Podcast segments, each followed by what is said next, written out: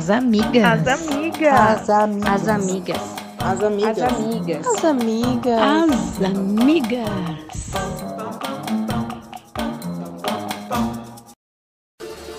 Elevador é quase um templo, exemplo pra minar teu sono. Sai desse compromisso, não vai no desserviço. Se o social tem dono, não vai. Quem cede a vez não quer vitória. Somos herança da memória. Temos a cor da noite, filhos de todo açoite. Fato real de nossa história. Olá, sejam todas, todos e todos bem-vindos ao podcast As Amigas. Esse é um podcast produzido, editado e elaborado pelas Minas da Frente Feminista Marielle Vive, que atua na região de Americana, Nova Odessa e Santa Bárbara do Oeste. Para conhecer mais sobre o trabalho da Frente Feminista, acesse nossas redes sociais: Facebook, Instagram e Medium, procurando pelo nosso nome.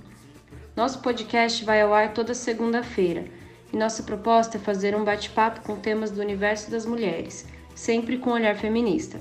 Eu sou a Maria, faço parte da Frente Feminista e também sou arte educadora. Estou aqui com a Clarissa Oliveira, professora, Olá, meninas. Helena Rodrigues, funcionária pública aposentada, mãe e avó, Oi, amiguinha. Miriam Naves, funcionária pública aposentada, mãe e avó, Oi, amigas.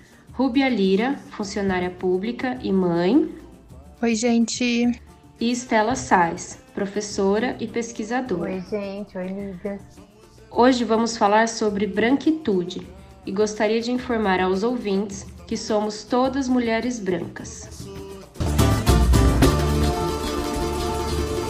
É, então vamos entrar aqui no nosso assunto. Desde sempre, a sociedade estuda o problema do racismo a partir do negro oprimido e deixa de lado os brancos, que em sua maioria são os opressores. Assim, não estudamos o problema das relações raciais, mas sim o problema do negro, ou seja, o branco analisa o problema do negro e não se coloca como a causa principal do problema, uma vez que o racismo só existe porque o branco assim o inventou. É, podemos definir de maneira bem simples que a branquitude se refere à cor da pele, à identidade do ser branco e aos Não. privilégios, aos poderes e às aptidões que essa cor traz. Muitos vão dizer que somos todos humanos, ninguém é melhor que ninguém, vidas negras são iguais vidas brancas, porém, o simples fato de ter a pele branca já dá à pessoa o privilégio da existência.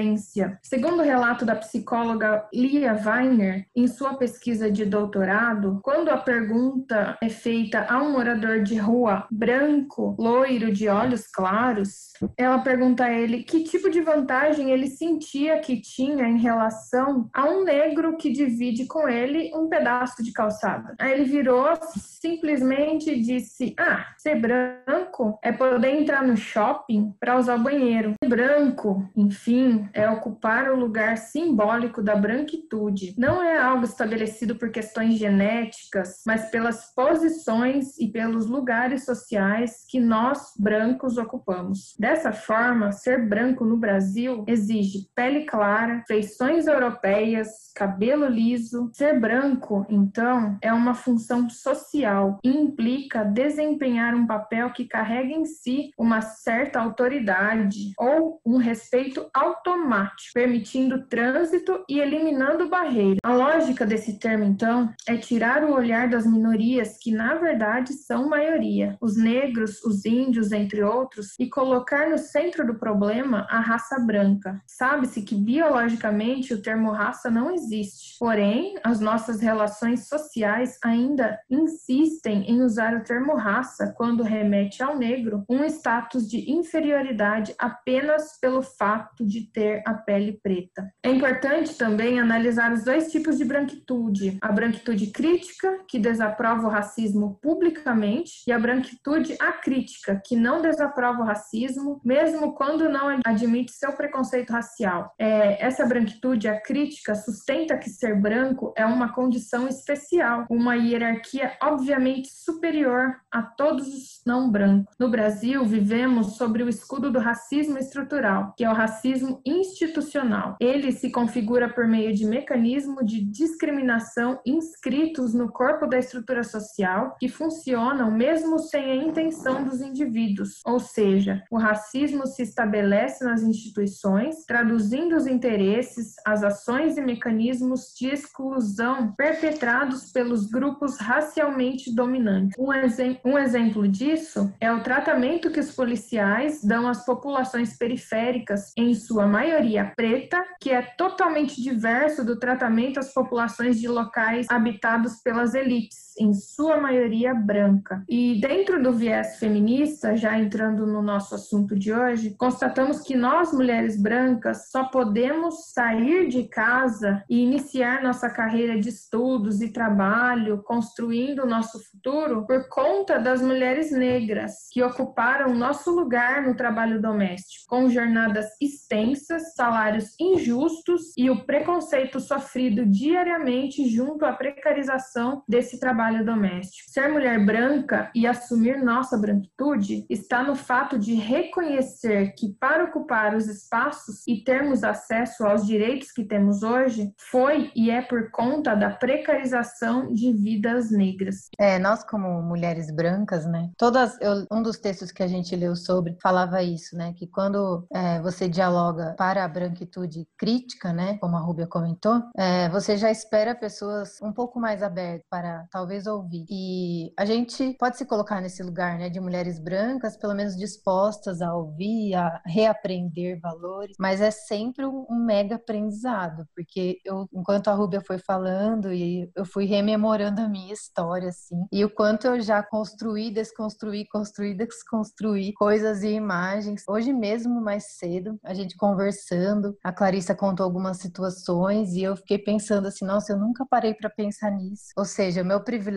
de ser uma mulher branca, ele foi ao longo da minha vida toda sendo construído, desconstruído, sabe? Tive contato com amizades negras que me ensinaram muito, mas mesmo assim, hoje ainda tem, a gente tem que aprender demais, ouvir demais. E, e, pensando assim, né, que nós estamos dispostas a ouvir. Existem muitas, muitos brancos que ainda não estão, que, é, que acreditam mesmo nesse, nesse racismo que não deve nem ser falado, né, ou que não há uma diferença de cor, que todas as vidas importam. E não é esse o sentido, né, da branquitude. É a gente olhar para os nossos privilégios, reconhecê-los e fazer algo a respeito. Isso tem muito a ver, por exemplo, com o fato de você começar a perceber, por exemplo, na escola que eu trabalho, começar a perceber que não tem professores e professoras negras. Tem uma na minha escola, uma professora negra, e isso não é, não seria normal. Então tem que começar a perceber isso, perceber por que não há, o que fazer para termos mais professoras negras. Eu acho que a gente tem que começar a olhar todos os dias para essa questão. A gente não pode esquecer em nenhum momento desse nosso privilégio, porque enquanto a gente esquece, a gente se sente e de repente a gente acorda, eu acho que dá até uma sensação ruim, né? Dá uma angústia, dá um, dá um vazio, assim, que, que a gente precisa reconhecer e reconstruir essa, essa maneira de olhar.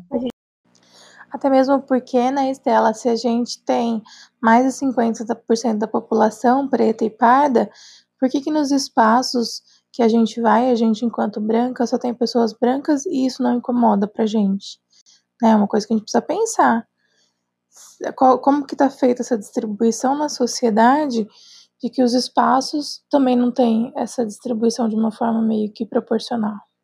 Lembrando um pouco assim que a gente conversava, que a, a gente se tomar como branco tal, as meninas estavam falando que é, é muito chocante, né? Porque não é algo que a gente está acostumado a falar, mas tem, tem que chocar, porque os negros estão morrendo, eles sempre morreram e eles vão continuar morrendo enquanto a gente não mudar essa realidade. E essa realidade só acontece por causa da nossa cultura, do nosso modo de viver e de invisibilizar a existência deles. E, e, e diante dessas situações, a gente refletindo hoje à tarde e também ontem é, assistindo uma live dos Mota lá de Santa Bárbara, a gente muita coisa colocou a mão na, na consciência e parou para pensar, né? Eu mesmo refleti quanto à criação da minha filha. Eu sou mãe solo, criei ela sozinha com a ajuda dos meus pais e mas eu nunca assim na minha vida inteira até pouco tempo atrás nunca me preocupei com o fato dela sair. Assim, eu sempre restringi porque eu tinha medo dela sair e passar um doido na rua e levar embora. Mas não pelo fato dela ser branca que ela ia sofrer algum tipo de racismo, que, que alguém ia falar que ela era feia na rua. Não, nunca na vida. Ou que o policial ia abordar ela na esquina, ou sei lá, assim, sabe? Qualquer, qualquer absurdo que uma mãe de uma mãe negra, uma mulher negra sofre diariamente com os seus filhos. Eu nunca me imaginei num lugar desse. E, e é pesado, assim, porque a gente coloca a mão na consciência e fala: Meu Deus, que, que mundo é esse que eu vivo que eu nunca enxerguei um negócio desse, né? Essa questão do, do racismo, ela está também intrinsecamente relacionada com a questão da desigualdade social também, né? Então, se a gente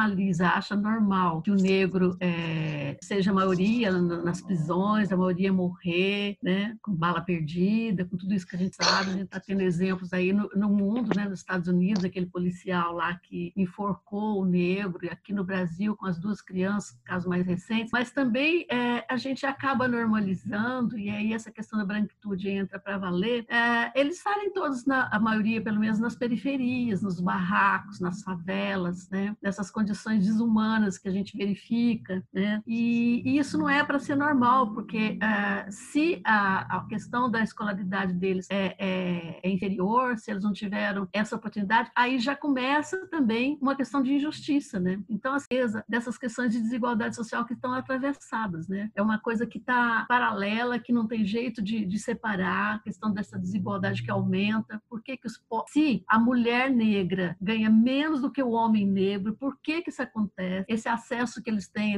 à escola, à, à formação, à educação, não pode, apesar de hoje é, contar com essa questão de, de cotas e tudo mais, mas assim mesmo é muito complicado, tem muita polêmica nesse, nesse aspecto. Não, o ideal não seria precisar disso, né? Essa questão da cota é para minimizar uma situação de injustiça que vem desde a escravidão, né? Quer dizer, quando teve essa, é, é, essa, essa lei áurea aí, eles foram soltos de qualquer forma e estão aí até hoje é, cumprindo essa, essa, essa situação absurda de estar tá sem ter apoio, né? Sem ter política pública suficiente. Não é só a questão da, da negritude, mas a questão da negritude que complica para a questão da desigualdade social, né? Sim, é importante essa fala, Miriam, porque a gente não pode cair na voltar na situação de dó, de pena, porque eles estão nessa situação por causa de uma construção histórica social. E o fato da gente reconhecer que nós somos brancos privilegiados não nos torna salvadores. Vamos agora salvá-los. Não, torna a, a nossa situação de compreender que eles estão assim por nossa culpa e o que, que a gente vai fazer para que eles tenham o mesmo acesso que a gente tem, os mesmos, as, os mesmos direitos, os mesmos acessos e as mesmas oportunidades. É aí que entra a branquitude. Quando eu penso assim na, nessa questão da, de questionar, essa,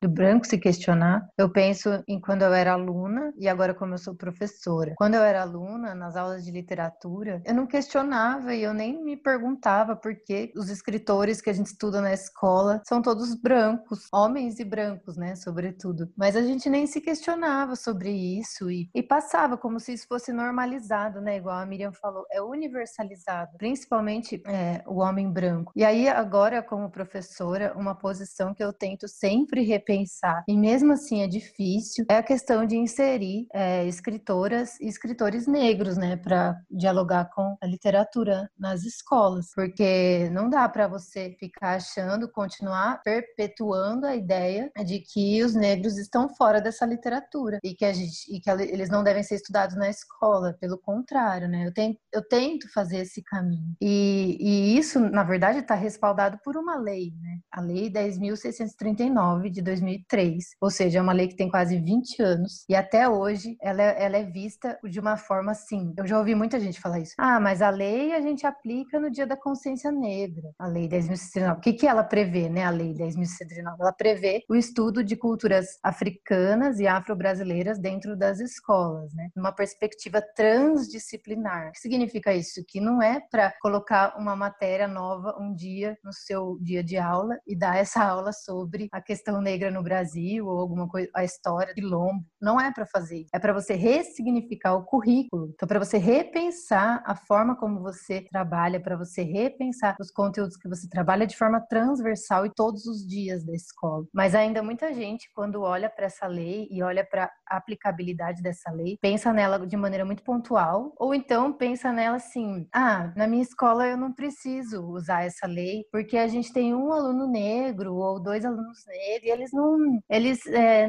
vão se sentir incomodados até se a gente vai pegando essa questão. Eu já ouvi isso. E aí que tá a questão. Não, a gente não está ensinando para alunos negros, a gente está ensinando também para esses alunos brancos, né, como nós, para eles conseguirem reconstruir a história do Brasil, reconstruir a literatura brasileira, reconstruir toda a arte, né, e toda a cultura brasileira a partir de uma nova perspectiva. Então, o branco precisa ouvir a história dos negros, precisa muito, toda hora, porque a gente às vezes fica até surdo, né, para a história dos negros.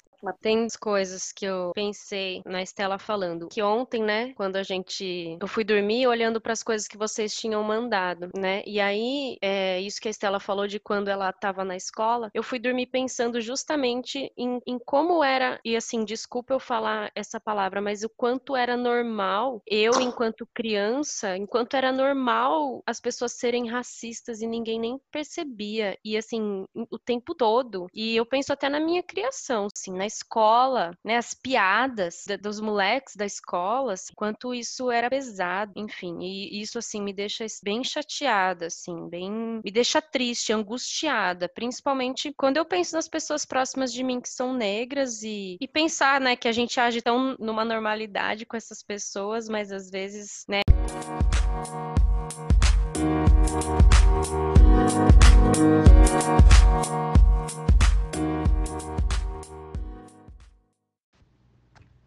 Você está ouvindo o podcast As Amigas, toda segunda-feira com episódio novo, tratando sobre temas que falam sobre o universo das mulheres, sempre numa perspectiva feminista.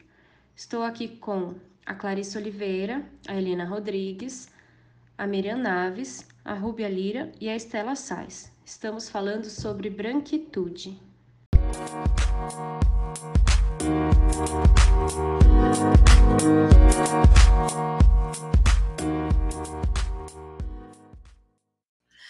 Rubia, você tinha comentado alguma coisa com relação à maquiagem, né? Essa questão da, da maquiagem que remete à autoestima do negro, a Luísa já tinha me levantado há um tempo atrás para falar de umas maquiagens que uma cantora negra lançou, né? Que, que era tipo, uma paleta enorme de, de variedades das, das cores negras. Aí eu tava ouvindo um podcast hoje, assim, pra gente, que a gente tava estudando o tema, né? E, e a moça tava falando da mãe dela, que a mãe dela sempre foi muito preocupada com a pele, então com protetor solar. E aí, às vezes, a mãe dela ela ia sair de casa, ela tava com a pele acinzentada ou meio branca. Ela tirou sarro uma vez, ela falou, mãe, você vai fazer white face? Mas não, assim, na, pra zoar, é porque nosso mercado não é preparado para pele negra. Ele é feito para ser vendido para as peles, para pele branca, para essa mescla que a gente tem do branco pro bronzeado, né? Então, os negros, quando vão utilizar das maquiagens, não causam um monte de estrago lá, não, não fica cor natural, vai ficando um degradê meio acinzentado, e aí, só que ela tinha tanto cuidado com a pele que ela pouco se importava se ia ficar de uma cor ou de outra, o importante era a pele dela estar tá cuidada. Mas o quanto isso estigmatiza e causa é, prejuízo na autoestima de, de, desde pequenininha, porque hoje a gente, na televisão, a gente é criado para aprender a se maquiar, que mulher é isso, que mulher é aquilo, e tem que passar batom, e tem que passar maquiagem e, e para essa criança, já que o capitalismo incute na gente que a gente tem que ser consumidor e aderir à, à compra da maquiagem, não, não, não quero isso jamais, tanto que eu só passo manteiga de cacau e olhe lá.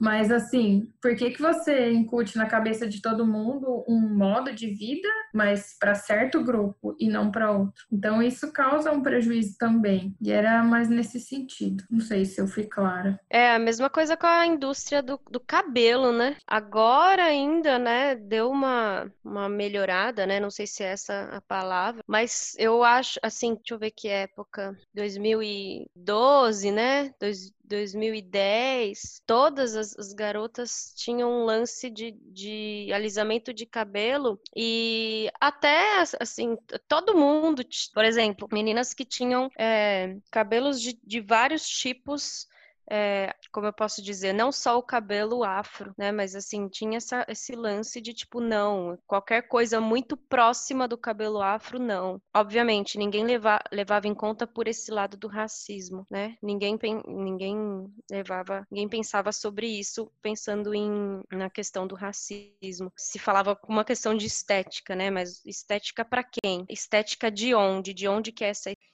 é bacana a gente pensar, né, a a Maria falou da questão da estética, do cabelo, a Rubia falou da questão da maquiagem, o quanto branco se coloca como referência, como padrão.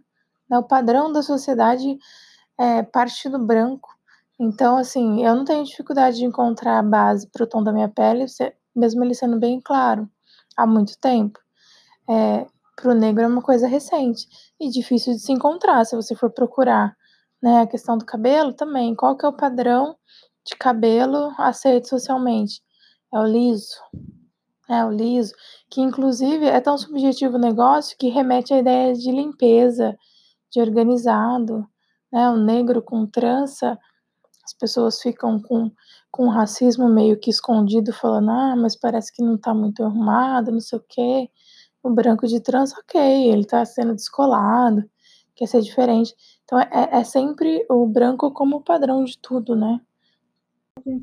É, eu fiquei me lembrando aqui da, do quanto era difícil há poucos anos atrás você conseguir uma boneca negra. E nas nossas entrevistas lá no, no setor de serviço social do fórum, a gente entrevista muita criança negra, né? Somente criança acolhida. E, de novo, essa questão da, da desigualdade social, né? Da pobreza. Criança acolhida é a que vem numa situação de absoluta é, violação de direitos, né? De pobreza absoluta mesmo. E, e, eu, eu observava, não foi uma vez só, que a própria criança negra, ela escolhia, quando depois de uns anos, de, poucos anos para cá, que a gente começou a encontrar bonecas negras e família negra para essa dinâmica dessas entrevistas, criança menorzinha, não dá para a gente falar que é entrevista, a gente brinca, é o lúdico, que a gente consegue extrair algumas falas que são necessárias para dar um, um parecer para o juiz, é, no caso de adoção, no caso de voltar para a família de origem, em suma. E, e eu observei que não foi uma vez só, não foi um caso isolado, que crianças negras escolhiam criança, é, boneca loira. E isso é, é uma curiosidade, aí entra essa questão da branquitude, né? E o Paulo Freire fala tão bem disso também, essa questão de, de se identificar com, a, com o, o, branco, porque sabe que o branco tem mais vantagem, né? Que ele tem mais facilidades na vida e ele não quer ser negro. Quer dizer, mesmo uma criança em tenra idade, de alguma forma ela já assimilou que é vantajoso ser branco, então ele, ele ignora é, é, essa negritude nela própria, né? Essa questão da pedagogia do oprimido. Essa, essa opressão é tamanha que já desde pequeno já começa a entender que não, eu não sou branco, eu não sou negro, eu sou branco. E aí já desde pequenininho começa a alisar cabelo, como vocês estão falando, e, e, e não enxergar mesmo, não se vê, não se reconhece como negro, né? Isso é muito grave, porque esse reconhecimento, esse lugar de fala é que vai também empoderar. Enquanto negros, né, é importante muito mais do que para nós que somos brancos reconhecer essas questões, mas para o negro isso é mais sério ainda, né? E é uma responsabilidade que é nossa também, porque ficou tão claro para eles que difícil ser negro, que a pobreza vem muito mais para eles, que a morte vem muito mais para eles, que o acolhimento vem mais para eles, que a, a perder a família de origem para ser adotada é mais para eles, eles começam a fugir dessa realidade, não aceitar essa realidade. E isso é tudo responsabilidade, claro, de nós, enquanto brancos, né? Que chegamos, que permitimos chegar nesse ponto, né? E aí entra a questão da representatividade também, Miriam, porque eles vão aceitar a cultura branca como algo normal, porque eles só têm aquilo, eles não têm negros na TV representando eles como sendo algo que seja legal para ele se espelhar. Ele tem o negro sendo é, o escravo da novela, a empregada doméstica. Eu gosto muito de falar da Angela Davis, e ela tem uma frase que fala que numa sociedade racista não basta não ser racista, que você precisa ser antirracista, né? Então são coisas que a gente precisa pensar porque a gente está no Brasil, onde o, o, o racismo é crime, mas a gente não tem pessoas punidas pelo crime de racismo, porque existe um jeitinho de camuflar o racismo, que é registrar a ocorrência como injúria racial. E injúria racial não é um crime inafiançável. E, e outra coisa interessante também levantado que Angela Davis fala é sobre a, a questão do encarceramento também, né? Numa sociedade racista, onde que a gente sabe que os negros são muito mais punidos do que o branco. A gente tem um exemplo, por exemplo, de uma pessoa negra que foi presa por causa de um pinho-sol. E a gente tem pessoas brancas que a gente sabe que pode fazer o que for, que dificilmente vai ser presa, mesmo com provas, né? Porque tem acesso a bons advogados, bastante dinheiro, né? Por exemplo, não falando de Brasil, mas de Estados Unidos, o policial que matou George Floyd nos Estados Unidos fizeram uma vaquinha para ele online 750 mil dólares. E ele vai responder em liberdade, né? Quando que você viu uma vaquinha para tirar um negro da cadeia 750 mil dólares? Então, são coisas que permeiam a nossa sociedade e que a gente precisa questionar. Não dá para esperar, é, deixar passar batido isso, né? São coisas escancaradas né? O racismo ele não está escondido, ele está escancarado na sociedade. E o que, que a gente está fazendo, né? Movimento. Aqui também morre negro o tempo todo, assassinado, estampado na nossa cara e muitas vezes tem, tem filmagem também, né? tem imagens e a gente não, não, não faz da mesma maneira, né? É, quando eu estava na escola, é, tinha uma menina que estudava com a gente no ensino médio. A, os próprios pais dela falavam para um amigo nosso, do tipo, é, ah, ele, ele, ele é um preto de alma branca. E assim, a primeira vez que eu escutei isso, eu lembro que eu achei que eu, que eu não tinha escutado direito, sabe? E aí, assim, querendo ou não, a gente era criança, né? Feitos. E esse tipo de, de, de, pessoa e de criança, pelo menos enquanto eu era criança, sempre existiu muito. Eu acho que vocês também né, conseguem relembrar disso. E sempre me incomodou, mas as, é, agora lembrando, né, eu fiquei pensando, né, de novo, na minha infância e na minha adolescência, não tinha essa coisa do bloqueio, do tipo, não, você não pode fazer isso, sabe? Você não pode fazer isso. E aí, nesse caso que eu tô contando, era isso, a gente ia na casa da menina e era algo reproduzido pelos pais. Sabe, Maria, eu também lembro que na minha infância é, as pessoas falavam mesmo, era, não era uma coisa assim tão subjetiva, mas escancarada mas isso não quer dizer que melhorou, né? Hoje a gente tem no Brasil um jovem negro morto a cada 23 minutos, né? Uma mãe órfã de filho a cada 20, mãe negra órfã de filho a cada 23 minutos. Então, é difícil falar é, que agora tá melhor, sendo que a gente continua tendo é, esse racismo velado, que não sei também se é tão velado, né? Às vezes é tão escancarado. Mas é, não dá para pensar que hoje a gente está numa situação melhor, né? Aqui se torna tudo sempre esquecido, né? Se cai em esquecimento o tempo todo, né? Assim, a gente, depois de um tempo, passa. E a gente ouve as pessoas falando coisas do tipo, ah, já foi. Então, por que, que a gente se acostuma, né? E eu, eu também não acho que, que está melhor. E, e sim, velado. E isso, na verdade, a gente tem que ter ter mais medo do porquê que tá mais velado, do porquê que as pessoas hoje não, não cometem racismo escancaradamente igual antes, né? É, por que será, né? Se preto de alma branca pra você é um exemplo da dignidade, não nos ajuda, só nos faz sofrer. Nem Agora vamos tentar deixar uma espécie de cartilha, bem breve, de como nós brancos podemos rever nossas atitudes, reconhecer nossa branquitude e agir de maneira antirracista. O letramento racial e a extinção do racismo, segundo a antropóloga afro-americana Francie W. Twain, é preciso que as pessoas brancas se percebam racializadas e incorporem um conjunto de práticas baseado em cinco fundamentos. Primeiro, reconhecimento da branquitude, né, que é reconhecer que sua condição de branco lhe confere privilégios. Segundo, o racismo é ainda um problema atual e não somente histórico, ou seja, ainda está na nossa cara, né? A gente ainda tem que levar em consideração, não, não temos que pensar que é, que é somente um, uma questão histórica da, da questão dos escravos, por exemplo, né? Porque muita gente coloca isso, né? A gente escuta as pessoas falando o racismo não existe mais. Esse passado histórico se legitima e se reproduz todos os dias. Terceiro, identidades raciais são apreendidas, são resultados das práticas sociais. Quarto, tomar posse da gramática e do vocabulário racial. No Brasil, chamar negro de negro. Falamos moreno ou morena como se isso fosse um xingamento, achando que não usar negro esconde o racismo. Quinto, compreender quando se está sendo racista, entender as práticas racializadas. Deve-se perceber quando uma expressão é racista e não a camuflar como um mal entendido. É, eu fico pensando assim, foi bom a gente reconhecer por um outro lado. Eu nunca tinha entendido falar sobre o preconceito pelo lado da branquitude.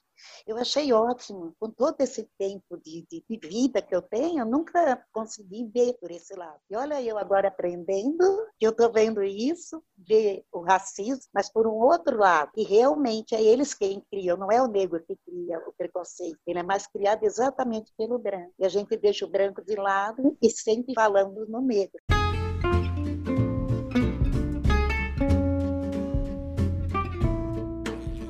Bom, pessoal, nossas indicações de hoje são Leia Lélia Gonzalez e Angela Davis. Toda a obra delas vão problematizar a questão do racismo. É, tem uma escritora de séries estadunidense que chama Shonda Rhimes, que ela tem algumas séries bem conhecidas que fala sobre a problemática da questão do negro e também tem protagonistas negros e ela sempre trabalha muito bem os personagens. Vamos indicar três, que é Scandal, Grey's Anatomy e How to Get Away with Murder. Além disso, a gente tem séries que podem ser encontradas na Netflix, Cara Gente Branca, Olhos que Condenam e o documentário que chama 13 Terceira Emenda. Gostaríamos de indicar também dois podcasts, um podcast que chama Sex Box, episódio 2 que fala sobre branquitude, e um podcast que chama Quilombas. Aí o Quilombas vocês podem ouvir todos os episódios, porque todos são muito bons. Além disso, a gente gostaria de indicar duas lives. Uma da Ana Paula Xungani, no Instagram da Juju, que ela fala sobre a questão da branquitude. E a outra live é a live da Casa 2 João, que é com a família Mota, que é o pessoal atuante aqui do movimento negro da nossa região, que a gente precisa muito conhecer o trabalho deles.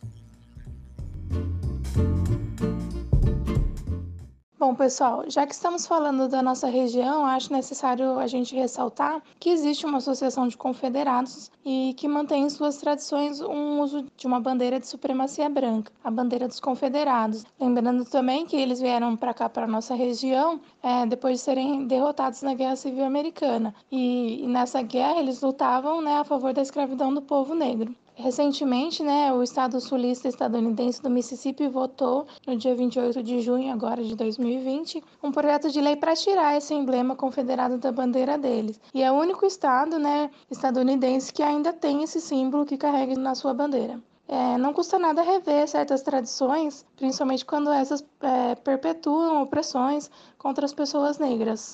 Abaixo a bandeira confederada! Abaixo a bandeira confederada! Abaixo a bandeira confederada. Abaixo a bandeira confederada. Abaixo a bandeira confederada. Abaixo a bandeira confederada. Abaixo a bandeira confederada. Abaixo a bandeira confederada. Abaixo a bandeira confederada. Bom, gente, gostaria de agradecer a participação de todas vocês. É sempre muito proveitoso estar aqui. Agradecemos você também que está nos ouvindo e apoiando esse podcast feito por mulheres. Esperamos que o tema tenha sido abordado de uma maneira esclarecedora. Dúvidas, críticas construtivas e sugestões são sempre bem-vindas. Envie mensagens pelas nossas redes sociais, Facebook, Instagram e Medium. É só procurar por nosso nome, Frente Feminista Marielle Vive. Ficamos por aqui e até a próxima!